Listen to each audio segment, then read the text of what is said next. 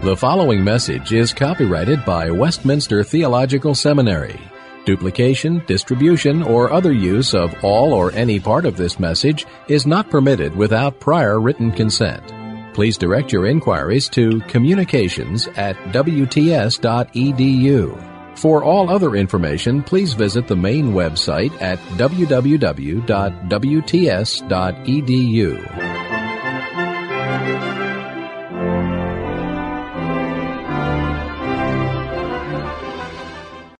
I, I have been given what some would consider um, an ominous task.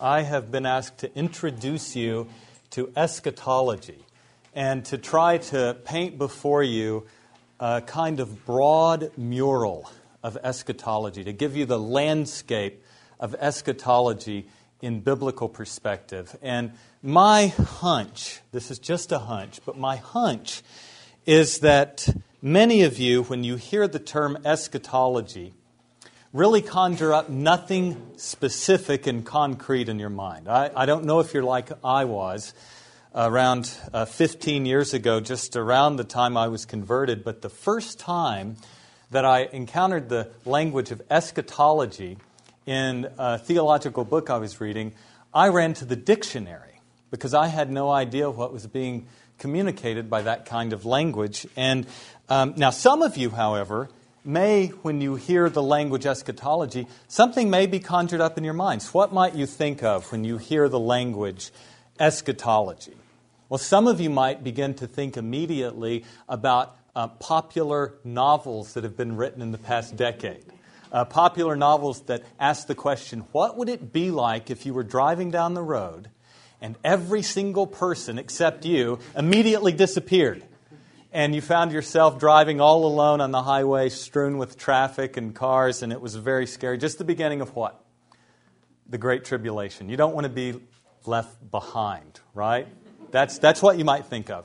Well, that's one way to think of eschatology. That's a popular way to think of eschatology.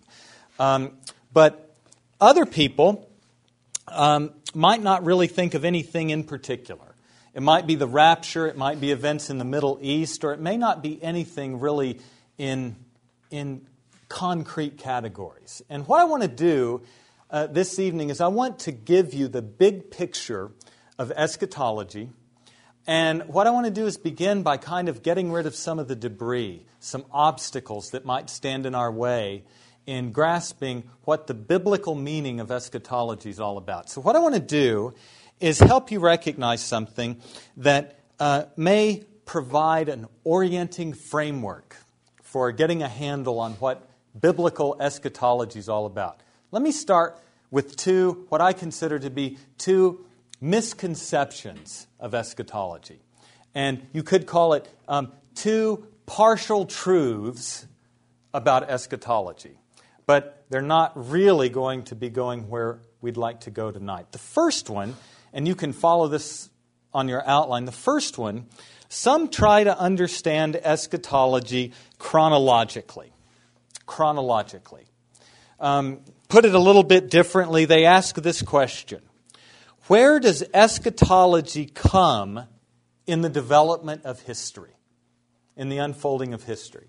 Now, those of you who are students of the Bible can think, I'm sure, of four basic categories that structure the whole of biblical history. And it's easier than you think. Don't be intimidated. What would those be? What are the four basic categories that cover the whole of the biblical story? Okay, let's call it creation, fall, okay, redemption, yeah. That's an A. Consummation, consummation. That's right. Consummation. Now, when we think about uh, uh, the history of God's revelation, we think in terms of four basic categories creation, fall, redemption, and consummation.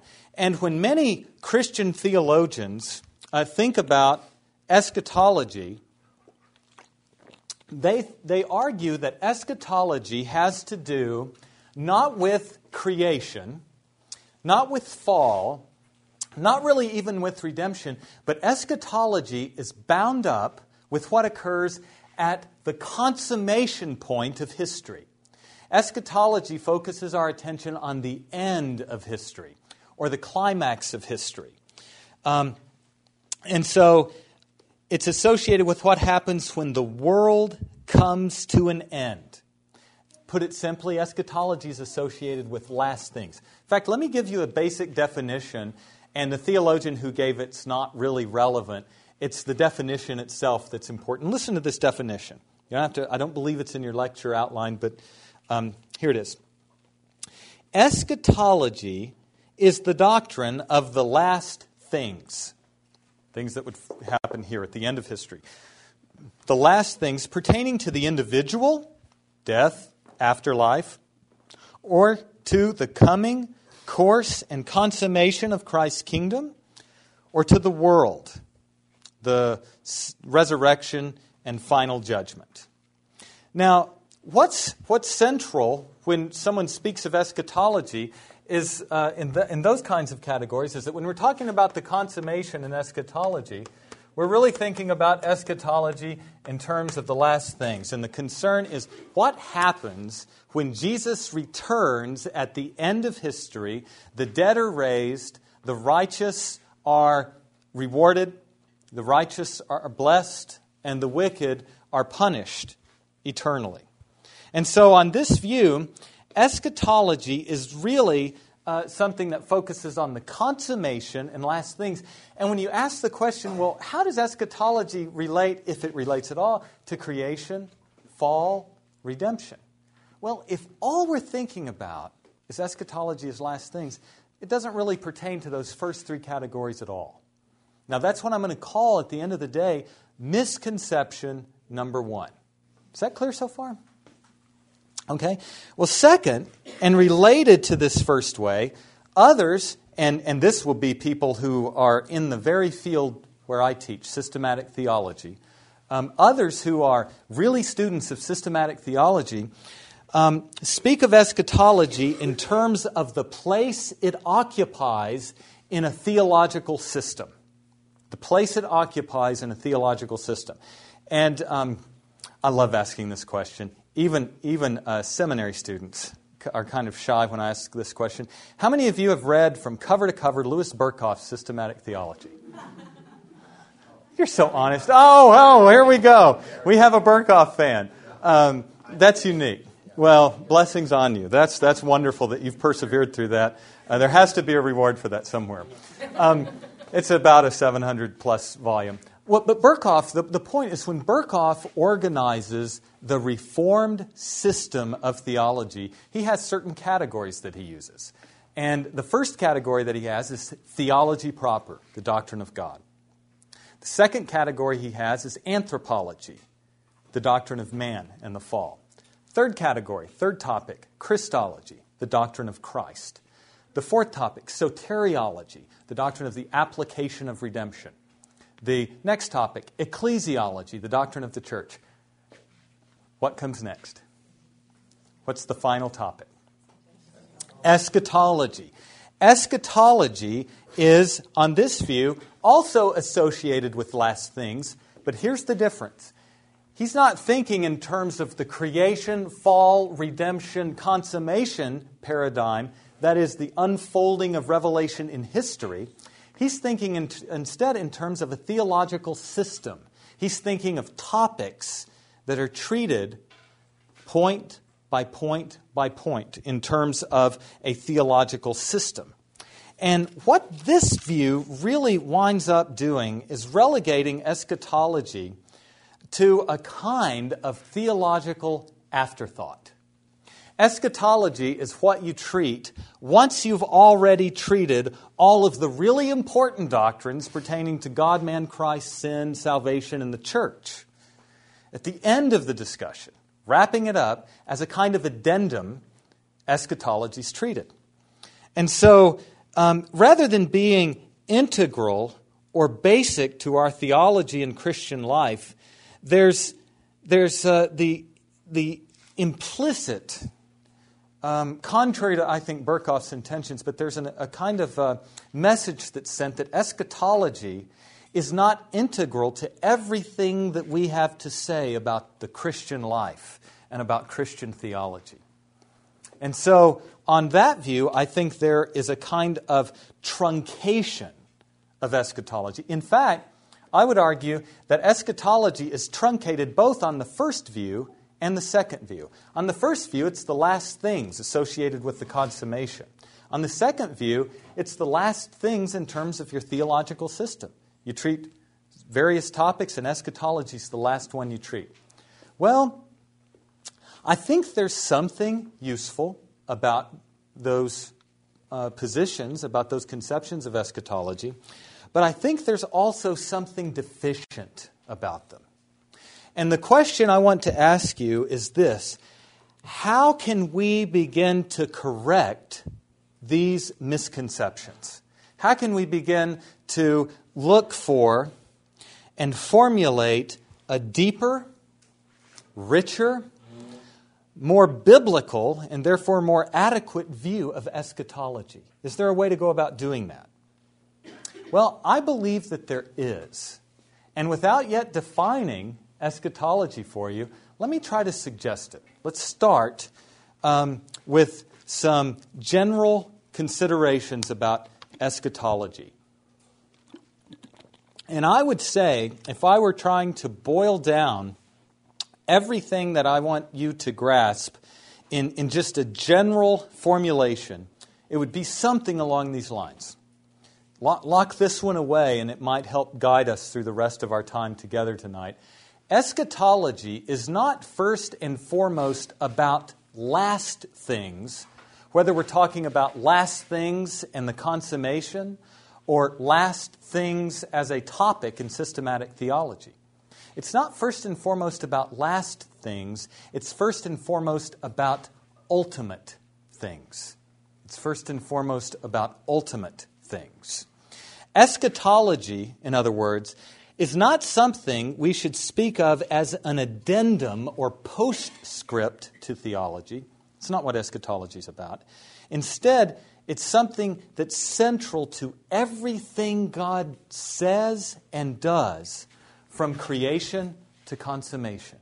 And it therefore is central to everything we ought to say and do when we're thinking theologically, when we're trying to think biblically. So, on this view, um, eschatology is something that focuses us more on ultimate things associated with the glorious heavenly kingdom of God in Christ, and not simply last things in history or a theological system. Now, what I want to do, giving you just that general picture, is I want to focus our attention tonight on two things. I want to make this as concrete and clear as possible and I want us to consider two things together, biblically and theologically. I want us to consider the theological and biblical significance of the tree of life, found all the way back in the garden in Genesis 2.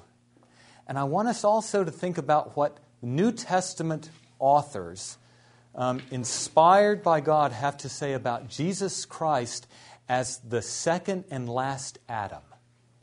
And those will be two lenses through which I believe we're going to have a much richer understanding of eschatology than simply this last things approach. And so, what I want us to do now is spend a little time thinking about the tree of life. And I want you to remember that you, this, is, this is the dictum or the axiom or the little uh, phrase that might summarize what we're saying in terms of this lecture we're going to understand the tree of life in light of the full orbed revelation that God has given in the Old and New Testaments as it reaches its climax in the death and resurrection of Jesus Christ. Given that pivotal event in history, we can come to much greater understanding of things like the tree of life. Now, let me just read to you a brief uh, couple of sections from Genesis 2 and then I'm going to tell you what some Reformed theologians have said about the tree of life. And then we're going to consider some more of the Bible. Um, beginning in Genesis 2 8 through about 17, we're introduced to the tree of life in the Garden of Eden. And let me read you that narrative, just portions of it. The Lord God had planted a garden in the east, in Eden, And there he put the man he had formed. And the Lord God made all kinds of trees grow out of the ground, trees that were pleasing to the eye and good for food. In the middle of the garden were the tree of life and the tree of the knowledge of good and evil. Down in verse 15, the Lord God took the man and put him in the Garden of Eden to work and take care of it. And the Lord God commanded the man, You are free to eat from any tree in the garden, but you must not eat from the tree of the knowledge of good and evil, for when you eat of it, you will surely die. Maybe in question and answer time, we can talk more about the tree of the knowledge of good and evil. But right now, focus your attention with me on the tree of life. And I want to tell you, I hope this will sound odd to you, but I'm going to read some comments that some of the great figures in the history of Reformed theology have said about the tree of life. I'm going to read you a quote from Francis Turretin and read you a quote from Geerhardus Vos. and then I want you to reflect on that with me in light of Scripture. I hope it's puzzling at first. That's, that's a goal, actually. This. Uh, but listen, listen to this. Francis Turretin, the great 17th century um, Protestant scholastic, um, a consolidator of the Protestant Reformation, says this The tree of life served as a sacrament and symbol of the immortality which would have been bestowed upon Adam if he had persevered in his first state. With respect to the future life, it was a declarative and sealing sign of the happy life to be passed in paradise and to be changed afterward into a heavenly life if he had continued upright. Now, what Turretin's saying kind of requires us to think in in terms of a, of a diagram. Turretin's asking us to think of Eden, to think of Eden, hope this isn't too small, and the tree of life, Eden and the tree of life, as something that was earthly. And he's asking us to think of the tree of life being a sign, symbol, and eventually sacrament of something that is higher than the earthly life Adam enjoyed in the garden. And the language that Turretin use, uses, we'll call this heaven, is he says, on the one hand, Adam had um, mortality in the garden. And if he obeys God, he will experience what? What will he be given? The gift of immortality. I realize that's a little small, but bear with me. Um, Eden and the tree of life point upward and forward to heaven and immortality. And he argues if Adam would have remained upright, then this immortality would have given way, uh, mortality would have given way to immortality, and an earthly life would have given way to a heavenly life. Now, one of your questions might be I, can understand that um, Eden and particularly the tree of life symbolized the mortality that Adam experienced in the Garden of Eden, and it pointed him upward and forward to some kind of immortality and heavenly life. But your response to that kind of formulation might be this I read in Genesis 2 about Adam, the creation of Eve, Genesis 3, I get a serpent who speaks, and I read of a tree of life and some rivers in Eden and a tree of knowledge of good and evil. Where in the world is this mortality, immortality, earth and heaven coming from? Where in the world do Reformed theologians get off thinking about straightforward narratives in the Old Testament in these sophisticated, diagrammatic ways and using categories that don't even seem to be present? Did you ask that at all? Okay. Well, I, I'm, I'm, I, was, I was trying. Well, let me, let me try this. Let's look. Um, let, let, me, let me just summarize. All Turretin is saying is that this relationship, the tree of life, this line moving up, this line shows an eschatological orientation that is symbolically bound up with Eden and focused in the tree of life. The tree of life is something that orients Adam upward and forward to a glorious, immortal life in heaven if he obeys. Okay, now, haven't proven it. I'm just telling you what he said for now. Listen to Geerhardus Vos regarding the significance of the tree of life. He says this, and Geerhardus Vos is the father of Reformed biblical theology, and um, his, his presence uh, in terms of the, the way Westminster thinks about theology um, is well nigh ubiquitous. It's really hard to escape from Vos um, in terms of some of the formulations he's given us. And listen to this one. He says this The tree of life was associated with the higher, the unchangeable, the eternal life to be secured by obedience throughout Adam's time of testing, his probation. After he should have been made sure of the attainment of the highest life, the tree would appropriately have been the sacramental means for communicating the highest life. What adjectives does uh, Vos use now? Well, Turretin used mortality and immortality. And uh, Geerhardus Vos now says that when we're thinking about the symbolic significance of the tree of life, it's pointing us and orienting us and Adam to a higher, unchangeable, eternal life. In fact, Vos says the highest life, the life of heavenly glory and immortality. That's bound up in the significance and symbolism of the tree of life. He's really, I hope you can see, after um, really almost 300 years or so, he's simply restating a, a staple of Reformed theology about this tree of life. And the question then is how do we understand this relationship between the tree of life in the Garden of Eden? The tree of life in the Garden of Eden is symbolizing the fact that Adam's life in Eden was provisional and preparatory of that which is final and consummate. Adam's life, in other words, was oriented towards something greater than Adam himself possessed, where the mortality would give way to the immortality, the perishable would give way to the imperishable, the earthly would give way to the glory of the heavenly. The, the, um, if, you want, if you want one more kind of technical way to speak, the first things of creation, protology, was oriented to the ultimate things of heaven, eschatology. Protology, moving toward eschatology. That, that sounds, I hope, intriguing to you. But the question is this What is the biblical and theological pattern of reasoning that substantiates this sort of thinking? How would a Turretin or a Vos or a Reformed theologian reach this sort of conclusion?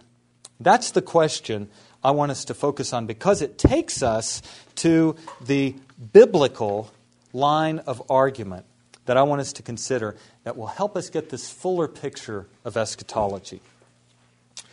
Let me give you the fundamental biblical argument for this conclusion, and then I'm going to illustrate it a couple of times. And again, I could appeal to Geerhardus Vos, but I'm just going to condense it.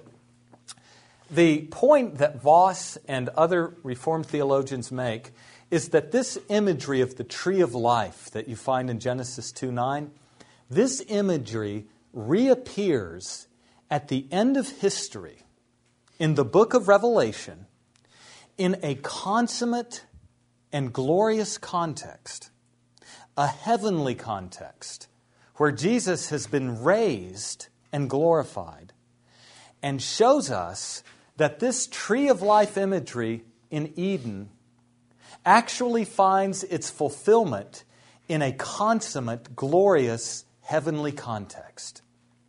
And it does so because Jesus has been crucified and raised. And he brings what is symbolically present in the tree of life to its heavenly climax and conclusion. Jesus obtains that immortality and higher life and heavenly life that was promised to Adam. Let me give you a few um, texts in the New Testament. Listen to Revelation 2 7. And in Revelation 2 7, Jesus speaks um, to his church, the church in Ephesus, and he tells the church that it has many good things that it's done. It's persevered, endured hardship, has not grown weary. And he says, I hold this against you. You have forsaken your first love. Remember the height from which you have fallen and repent. And then he makes this promise to the church. And listen to this language. He says, To him who overcomes, I will give the right to eat from the tree of life, which is in the paradise of God. Now, notice the context in terms of which this statement is made. This statement occurs in the context of Christ's glorious ascension into heaven and his present session enthroned in the heavenly arena. Christ appears to John as the risen and glorified King of the new creation, as the Alpha and Omega, as the firstborn over God's creation. And John describes him in this language His hair is white like wool, his eyes are like flames of fire, his feet are like burnished bronze refined in a furnace. His voice is like the sound of many rushing waters, and his face like the sun shining in all its brilliance. You see, Christ has been clothed with the effulgence and the glory and the luminosity that's associated with heaven itself. He has been transformed by his resurrection and by his ascension into heaven. There's a, a radiant light and glorious luminosity that surrounds the ascended Christ. And it's in this context, you see, that Jesus promises the overcomer that if you do overcome, you to you I will give the right to eat from the tree of life that is located where? In the paradise of God. And what can we say about this paradise and about, therefore, the significance of this tree of life? Do you remember when Jesus is crucified and the thief asks him to remember him when he comes into his kingdom? What does Jesus say to him? Today you will be with me in paradise. Not in an earthly uh, region somewhere located in the general area of, of, of Canaan, Tigris Euphrates area, something like that. That's not what he's talking about. Jesus is talking about opening the very gates of heaven for his people by his death and in light of his resurrection. The paradise of God is synonymous with the, un, with the created and invisible heavenly realm in which the Lord God Himself is enthroned as the King of creation. And when Jesus tells His church that those who overcome, I will give the right to eat from the tree of life in the paradise of God, he is taking an Old Testament symbol, the tree of life, and he is saying, Given my death and resurrection, it has been charged with new, realized eschatological significance. I am now the one who gives the right to eat from the tree of life in the paradise of God. See, notice the language. He doesn't say that the church eats of that now. What does he say? I will give the right to eat from the tree of life. The tree of life is a future reality for the believer who, at the time point of overcoming, even unto death, enters what? The paradise of God. And so Jesus is saying to his church, to the one who overcomes, I will give the right to eat of that which is associated with the immortality of everlasting, abiding, imperishable, heavenly life, resurrection life. the same kind of life that Christ himself enjoys and um, experiences as resurrected and as ascended. But you see, that's not all that the book of Revelation has to say about the significance of the tree of life. Look at Revelation 22, uh, verses 1 through 3. The angel showed me the river of the water of life as clear as crystal, flowing from the throne of God and of the Lamb down the middle of the great street of the city. On each side of the river stood the tree of life, bearing twelve crops of fruit, yielding its fruit every month, and the leaves of the tree are for the healing of the nations. No longer will there be any curse. Do you see what happens? That um, separation of visible and invisible dimensions of reality gives way to a new Jerusalem, a new heavens and new earth that descends out of heaven. And in this context where there is no curse, the tree of life reaches its ultimate symbolic significance. It bears its fruit every month, two now present and it yields its fruit, bears its fruit for the healing of the nations, where there will no longer be any curse. You see, this is a future, um, this is a prophetic description of the end of history, the consummation of the kingdom of God, where the people of God enjoy the fullness of what was only symbolically promised in the tree of life. And they do so because the Lamb has given them life. The tree of life symbolism appears in a context where there's no curse. It is a fuller revelation of what it means to be in the paradise of God. It's a fuller, more saturated visual picture of the glories of heaven itself no longer cryptically spoken of in terms of the tree of life and the paradise of God, but now disclosed in the fullness of its glory. And so you see, um, in the language of Geerhardus Vos, this piece of symbolism reappears, this is a quote from Vos, in eschatological form at the end of history, showing us what the original goal of the tree of life involved for Adam from the very beginning. And so, do you see how, if, if that sort of relationship is what we have in mind when we're talking about eschatology, do you see how Adam was placed in the garden and eschatological realities? Matters of ultimate things were placed before him symbolically in terms of the tree of life. So that if you, if you understand eschatology on this level, do you see how impoverished it is to talk about only something that occurs at the end of history, last things, and how perhaps even worse it's impoverishing to talk about eschatology as last things in your theological textbook? You see, it's built into the very structure of created reality.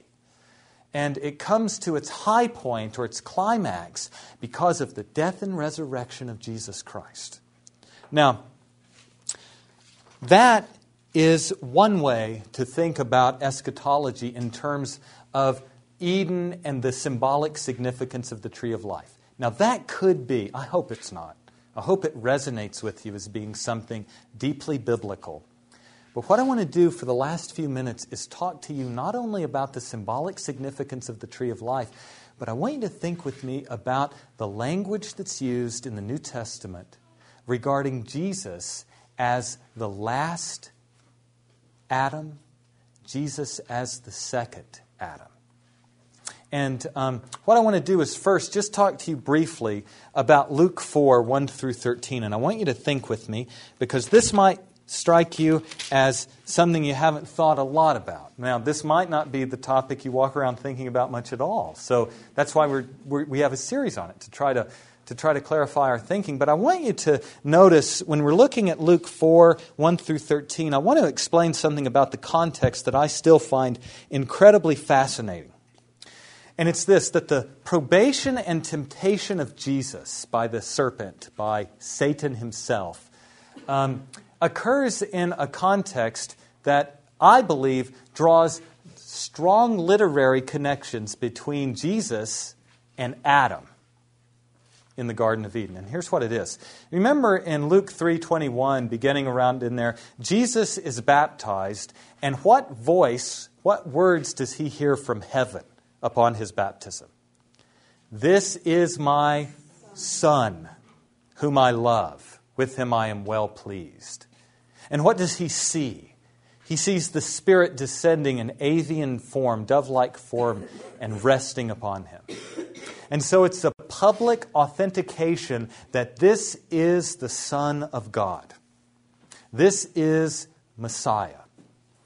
Audibly and visually authenticated by the Father and the Spirit. And then Luke begins immediately after that with a genealogy. And here's what's so significant about this genealogy. How does Luke begin that genealogy?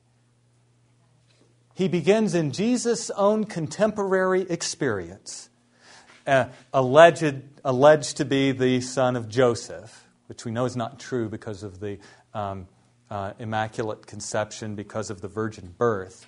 But alleged to be the son of Joseph, and the, the genealogy traces Jesus' descent back past David, back past Abraham, back all the way past Noah to whom?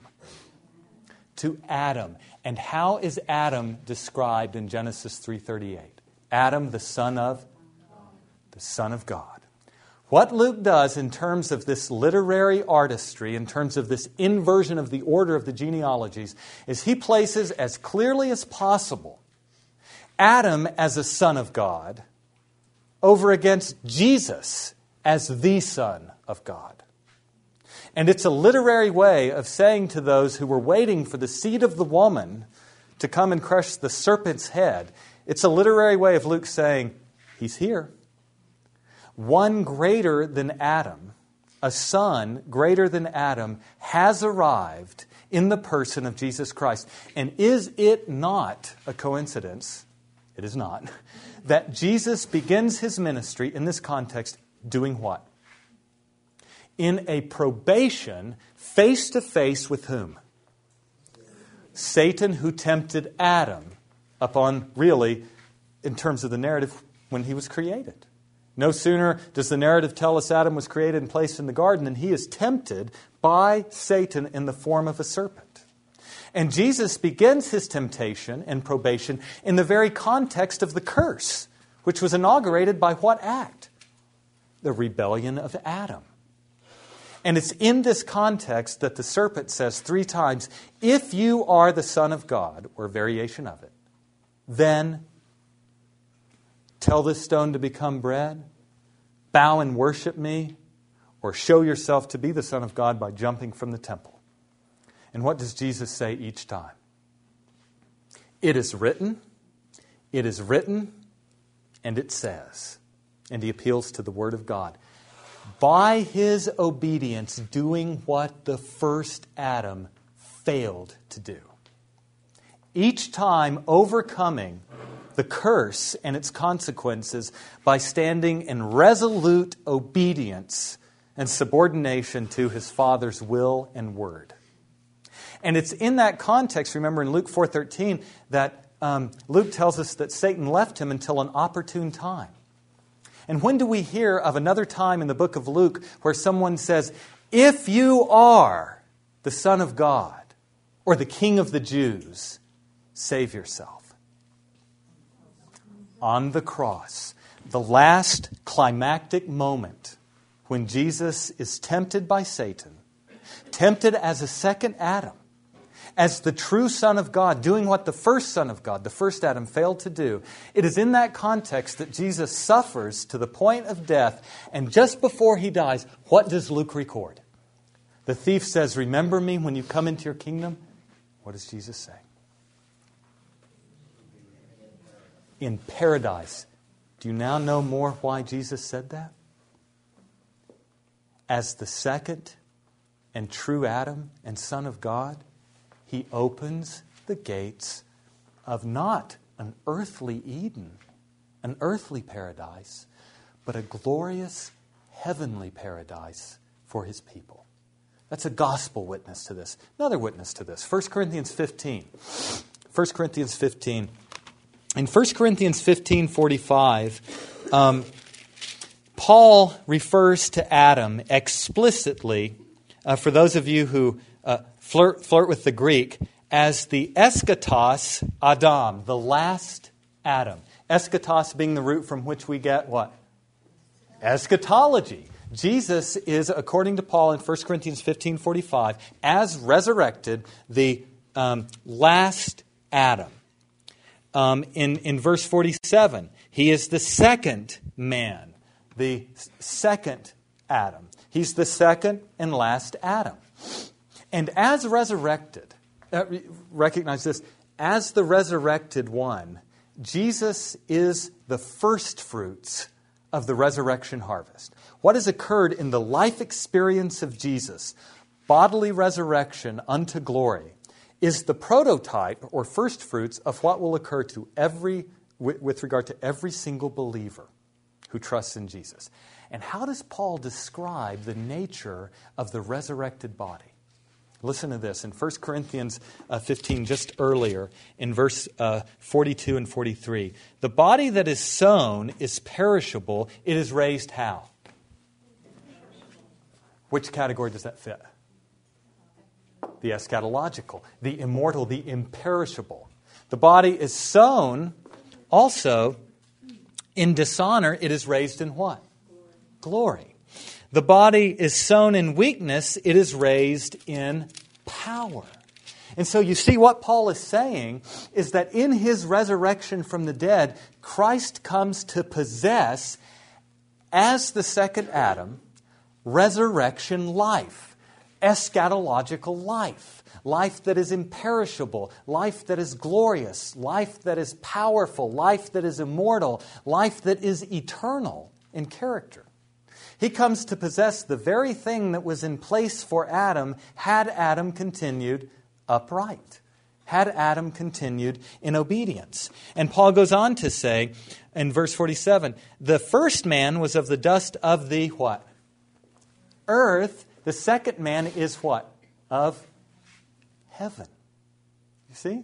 As second and last Adam, Jesus possesses this heavenly, glorious, imperishable resurrection life. And to say that is simply to say that Jesus possesses in himself the very embodiment of eschatology.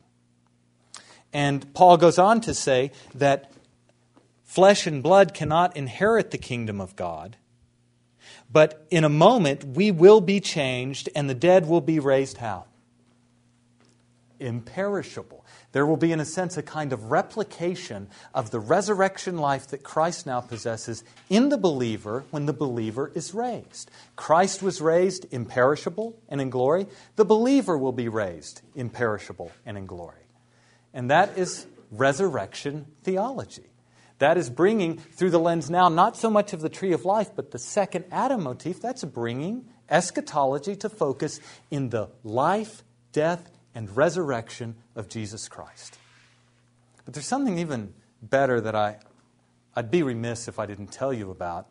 Um, 1 Peter, in 1 Peter 1, verses 3 and 4, Peter says this in doxology.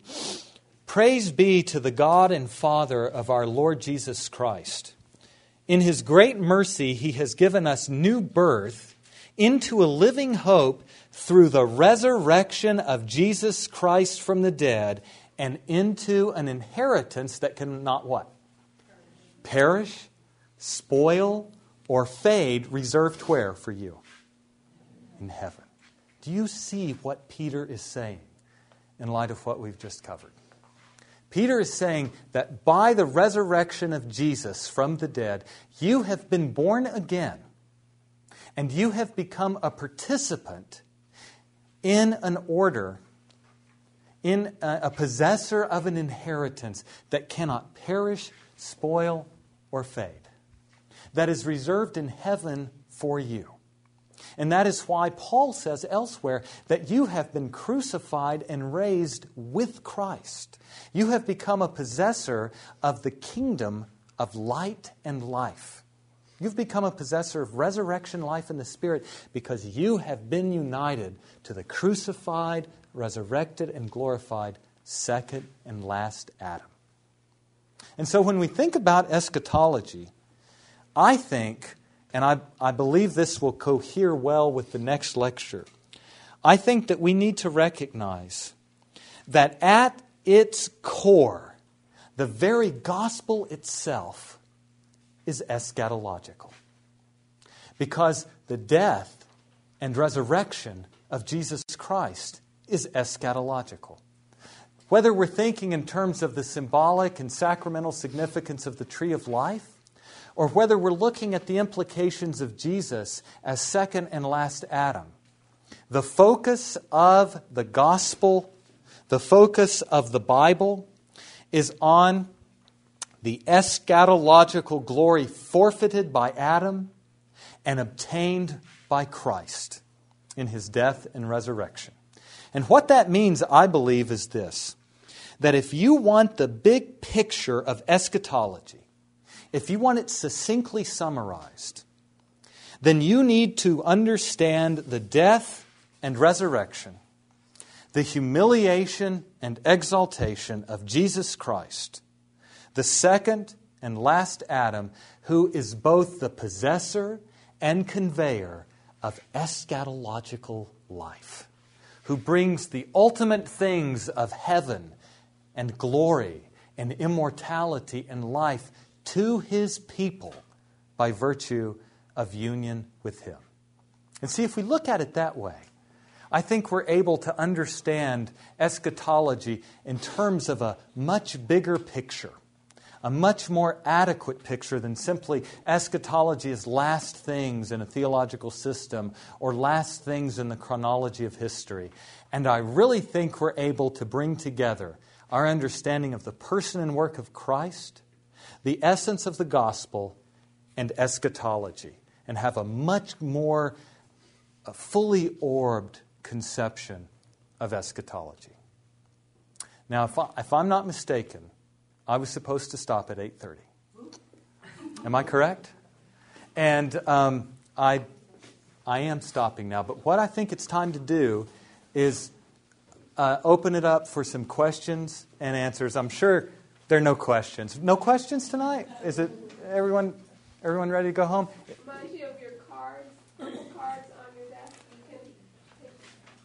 And remember this as you're preparing to, to write questions. Um, and I know you've heard this, and it's kind of a cliche, but any question that you have is fair game. I can't promise that I'll be able to answer your question, but if you have a question, whether it's a burning question, a nagging question, or a not so burning and not so nagging question, I'm here to try to help. So p- please feel free to uh, either write one down or raise your hand, and we'll try to. I'll try to field it. it in fact, I don't want to.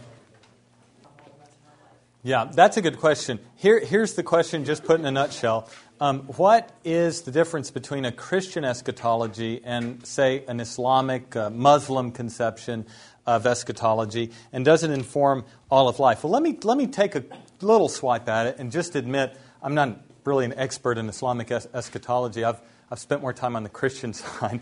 Um, but that being said, the point is made, and I, want to, I think this is important to underscore.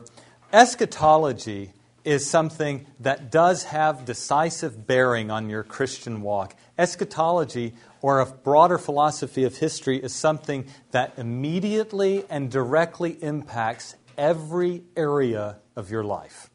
If you think of eschatology as um, something that's associated wholly with future concerns, it changes the way you think about the present.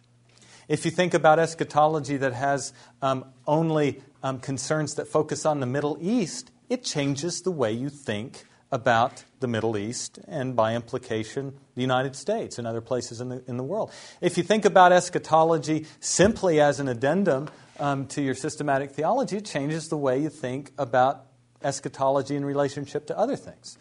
And I think that is a, a point that's worth worth uh, emphasizing. Eschatology is probably, I would say, one of the most practical doctrines that you're ever going to find because it encompasses everything you believe about history. And especially if you take a broad, more redemptive historical view of eschatology, it encompasses everything you can think of from creation and runs through fall, redemption, and consummation.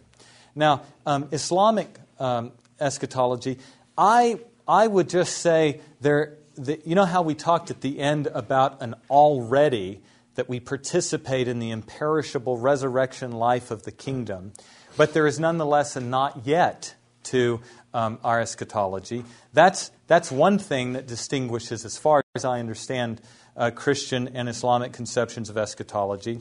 Uh, the other is that there is a very worldly, um, carnal, or um, um kind of fleshly conception of the rewards that are given in terms of eschatology, uh, pertaining to um, uh, numbers of women in terms of a harem and things like that, that would be radically distinct from, from Christian eschatology. And I think there is, um, and, and I think that uh, there's also um, really no notion of propitiatory sacrifice and redemption that's bound up with eschatology in terms of an Islamic perspective. And that's really where Christianity, on one level, if you, if you caught, I know it went quickly, but if we're thinking about eschatology, what can, from what can we not separate eschatology? Christ. And so that's, that's very broad strokes, but just a shot, and, and others could do a better job um, in doing that. Now, I did get a question here. Let me, let me read this, and then we'll get. Well, go ahead. That's, that's great. I'm actually glad it doesn't on one level. Uh, that's strange to say, someone trying to teach it. But uh, the, the question is this, and see if I'm getting at the, at the heart of it. The question is this well, I can understand the second Adam being raised, possessing eschatological life, bringing the kingdom of God to its consummation point, opening the gates of paradise for the people of God, and receiving in his resurrection um, glory, power, and immortality, and, and so on. But what I'm still wrestling with, with the significance of this um, tree of life in the garden.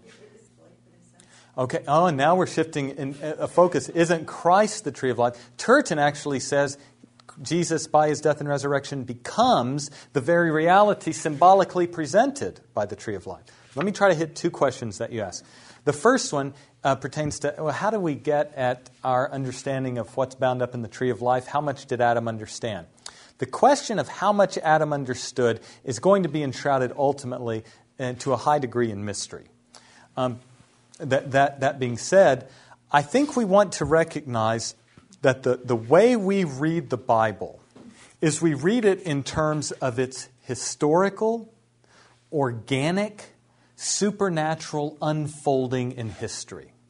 And we come to greater and greater understanding of the Old Testament only in light of what?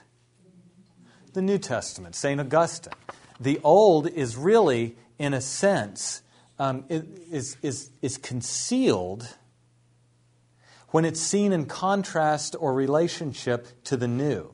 Uh, the author of Hebrews often talks about the Old Testament or the Old Covenant Mosaic order, even later than Adam, being shadow, being encased in shadow, as it were clear enough for the people in the Old Testament to understand the need for blood atonement, clear enough for them to understand um, that uh, heaven was their ultimate home, and so on, but really paling in, in comparison to the clarity of understanding that we possess this side of the resurrection.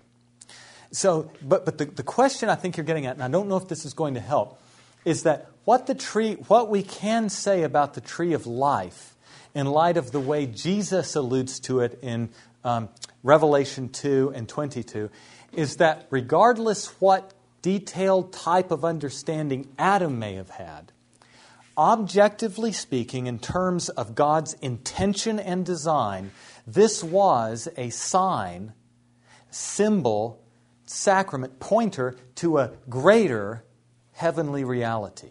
The degree to which Adam would understand that, I would liken to the development from a kind of um, um, almost embryo to a growing child, something like that. And at one point, Adam would be around the growing child level in terms of understanding the eschatological significance of what he was face to face with, with the, the Lord of the covenant. But uh, Uh, in terms of the, the detail and depth and fullness of understanding, I would, I would say he would lack it. But the, the point is, even if we can't really get clear on Adam's psychology, we can get clear about the divine intention and objective covenant historical significance of this piece of symbolism, especially given the way it's treated and interpreted in later portions of the Bible, and also some of the material we looked at on the second Adam. Now, that's a there are other ways to try to answer that question. It's a, it's a good one. No, oh, that's a great question. What if Adam had continued upright? This, this is the, the old uh, you know, question about the, the, the, the counterfactual. You know, Adam didn't continue upright, but what if he had? Well, the, the, the short of it is that if Adam had continued upright, he would have eaten from the tree of life and been confirmed in eschatological glory the way Jesus was at the time point of his resurrection. The whole reason, this one's very important to remember, the whole reason for the incarnation of Jesus Christ is redemptive, period. There would be no need for an incarnation and redemption if Adam had continued upright. So, had he continued upright, the um, mortal would have inherited the immortal, the perishable, the imperishable. The one who was subject to change would have been confirmed in righteousness. Oh, um, no, not because he was going to fall. Um, it, what you're raising, and I don't want to confuse anyone, what you're raising is a question um, in how we relate the eternal decrees of God to the historical situation in the garden. And just because God per- decreed to permit the fall, we don't want to evacuate the genuine historical significance of the tree of life. It wasn't placed there as a kind of, um, on one level, oh, he's going to fall, and this will come in helpful later when we're explaining the eschat. No, that's not what you're saying. I'm, I do not mean that to be to sound, uh, but but rather it is presented as an as a, a legitimate put it this way, as a well meant offer of consummate glory on the condition of obedience. Even though, and here's mystery, and this is for our 201 course later, um, even though God had in fact not decreed that Adam would obey, he nonetheless gives a well meant offer of eschatological glory to Adam on the condition of obedience. And that takes us to one of those um, more difficult levels of theology and how you relate the eternal decree to legitimate, well meant offers in history that um, are not decreed? so, good question. Let, let me try this one quickly. Okay, how much does eschatology include God's judgment? Uh, think of the bowls and trumpets of the book of Revelation. Hmm. Let me try to put it this way. How much does eschatology include God's judgment? Well, when Adam was placed before the um, tree of the knowledge of good and evil, I like to put it this way he was face to face with the dual sanctions of blessing or cursing. If Adam continued upright in the face of temptation and refrained from eating from the tree of the knowledge of good and evil, and stretched forth his hand to eat from the tree of life upon divine sanction, he would in fact be blessed. But if Adam failed to think God's thoughts after him in the Garden of Eden, the the tree of life, that probation tree, would become the means by which he comes face to face not with ultimate things of blessing, but with ultimate things of cursing. And so, eschatology, really, this notion of eschatology um, has built into it dual sanctions um, of blessing and cursing. What you call eschatological sanctions of weal, blessing, and woe, cursing. And so I think um, just as almost everything else that we can say about what God does in history, eschatology is built right into it. That's a good question. And that explains the reason why um, those who do not find faith, do not come to faith in Christ, stand before God as condemned in the first Adam. Because you stand related to God in terms of one of two federal heads either the first Adam through whom came death and condemnation, or you stand related to God through the second Adam through whom comes life and justification. There's no third class, there's no third group. Um, t- two groups. And that's why Westminster is very concerned about things like missions and preaching Christ and seeing the gospel preached because faith comes by hearing, hearing by the Word of God, and the Word of God says that there is one mediator between God and man. There is one person historically who has borne the judgment of God, infinitely exhausted it in his person and in his suffering, and three days later was raised triumphantly and declared with power to be the Son of God in his resurrection from the dead, and that is Jesus Christ alone. It is the fact that, that Christ was crucified on a tree in any way tied to the tree of life. I've been asked that question, believe it or not, someone's asked me that question before. Go figure that. Um, but it's a very good question. And I think the best way that I have heard the connection uh, made is, is this way. And, and by the way, the short answer is I don't believe so. But, but here, here's what the curse in the uh, Mosaic economy, cursed is the one who is hung on a tree, suspended from heaven and suspended from earth, and the object, the one who is in, in some sense isolated from both arenas and the subject of, of, of judgment and curse. I think that is the better redemptive historical um, context for speaking of the tree of woe, the tree of cursing, than the tree of life. The other reason why I think it's not appropriate to talk about that being bound up with the tree of life is this. Um, and, and if this isn't clear, please make sure that I make it clear. Um, if G, the, the, the death of Christ, if, if all we have is the death of Christ, what does Paul say in 1 Corinthians 15 12? There you go. So, on one, in one sense, it is in his resurrection from the dead that Christ becomes not isolated from his death, but by his death and then resurrection, that Christ becomes the life giving spirit, 1 Corinthians 15 45. That he becomes the possessor and conveyor of eschatological life. That the symbolism bound up in the tree of life comes to its climax in redemptive history. And so, never um, recognize, do recognize that Jesus in his death satisfies the wrath of God, takes away our sin, redeems us, um, reconciles us to God. But always recognize that the death of Jesus is organically connected to his resurrection and has no efficacy apart from it. It's, it's, a, it's an organic unity, death and resurrection. Okay, I'll stop. That's a good, very good question. Some others? Um, I'm not as tired as I thought I'd be. It's about a. This is great. Right. Okay, two questions. One, many people think that eschatology has to do with things that are happening in Israel today. And Reformed theology, um, we get the sense, which is correct. But by and large, Reformed theology does not. And then, secondly, how are we to interact with people who don't see things exactly the way we see them? Well, let me, let me try to answer the question in, in this way. When. Um, when Matthew in Matthew 3:15 speaks of Jesus, he alludes to Hosea 11:1. What does Hosea 11:1 say about Israel in the Old Testament? Out of Egypt I called my son. How does Luke use Hosea 11:1 in Matthew 3:15 when he's speaking of Jesus? Out of Israel I called my son.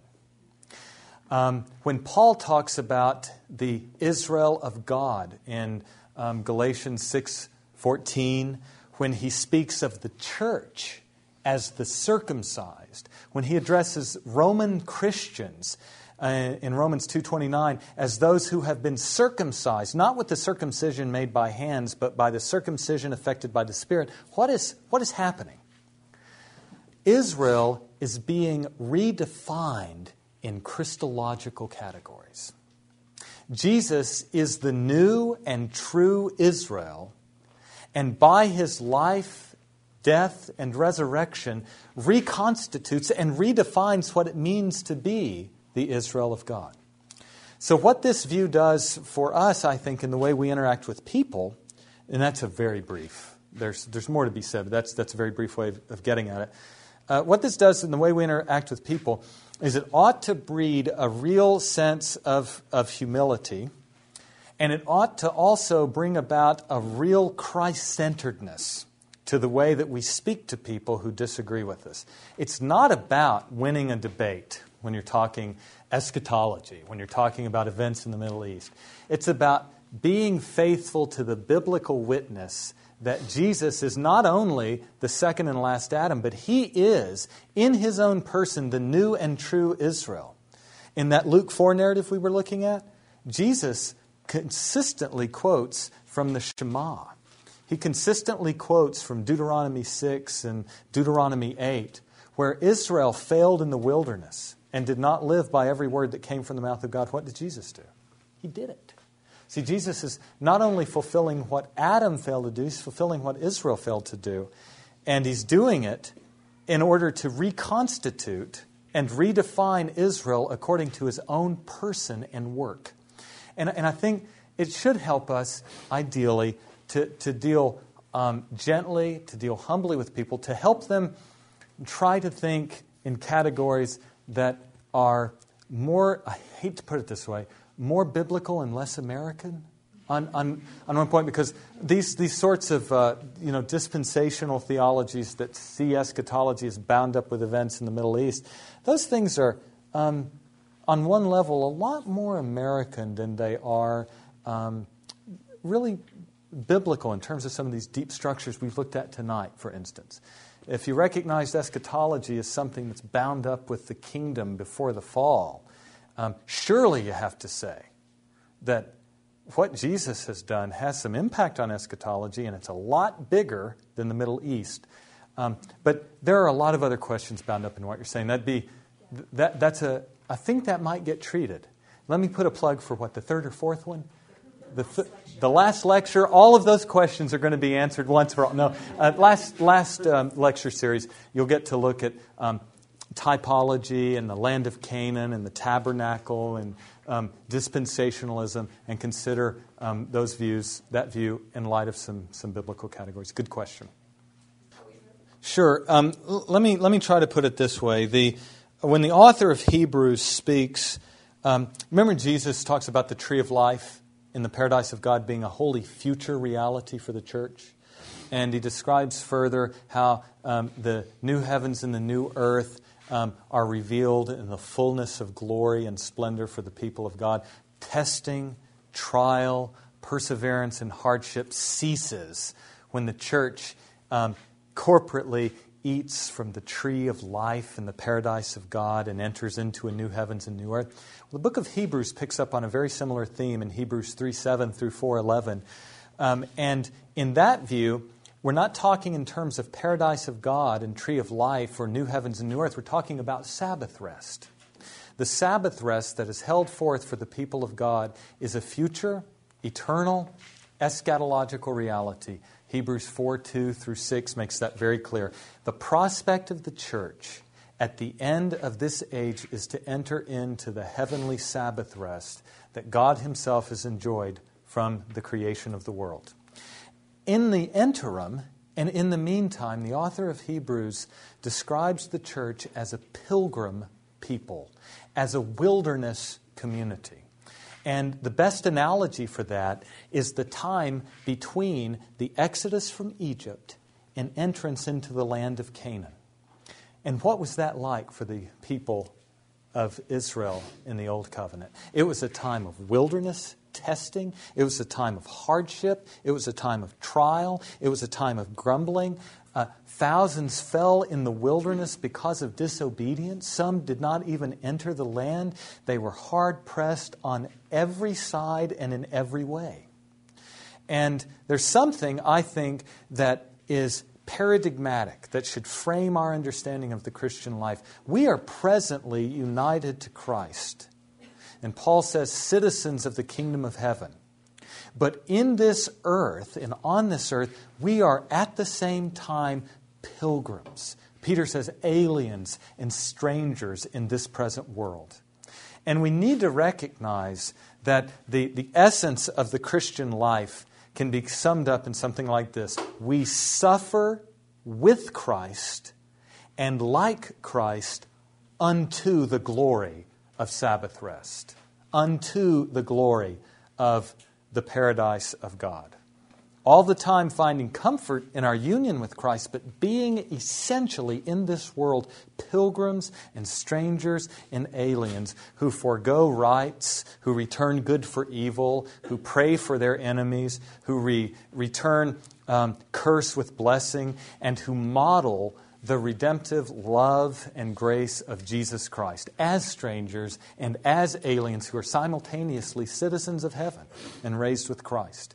And so this has really, um, this keeps you from that mentality of trying to, to reclaim America or um, reclaim something that ought to be um, recognized by all as belonging to Jesus Christ. You're pilgrims and strangers. And I think it produces a real humility and Christlikeness as you live the Christian life. And it is a direct function of our understanding of eschatology. I, I think.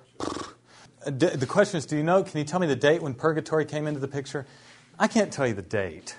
Um, I'm going to. I, I, know it is going to be. This is when I wish for our church historians um, to be here to to bail the systematicians out. I, I'm going to say, I know we're dealing with um, medieval period. I'm. I just can't give you a specific date and a specific person on purgatory. Does someone know? Oh, that, that's like the theological source or something like that, yeah. Um, that's a good question. Sorry, like I said, if I can answer it, I'll give it my best shot. Um, yes, ma'am? That's fine with me. I think we've, I think we've about run our course.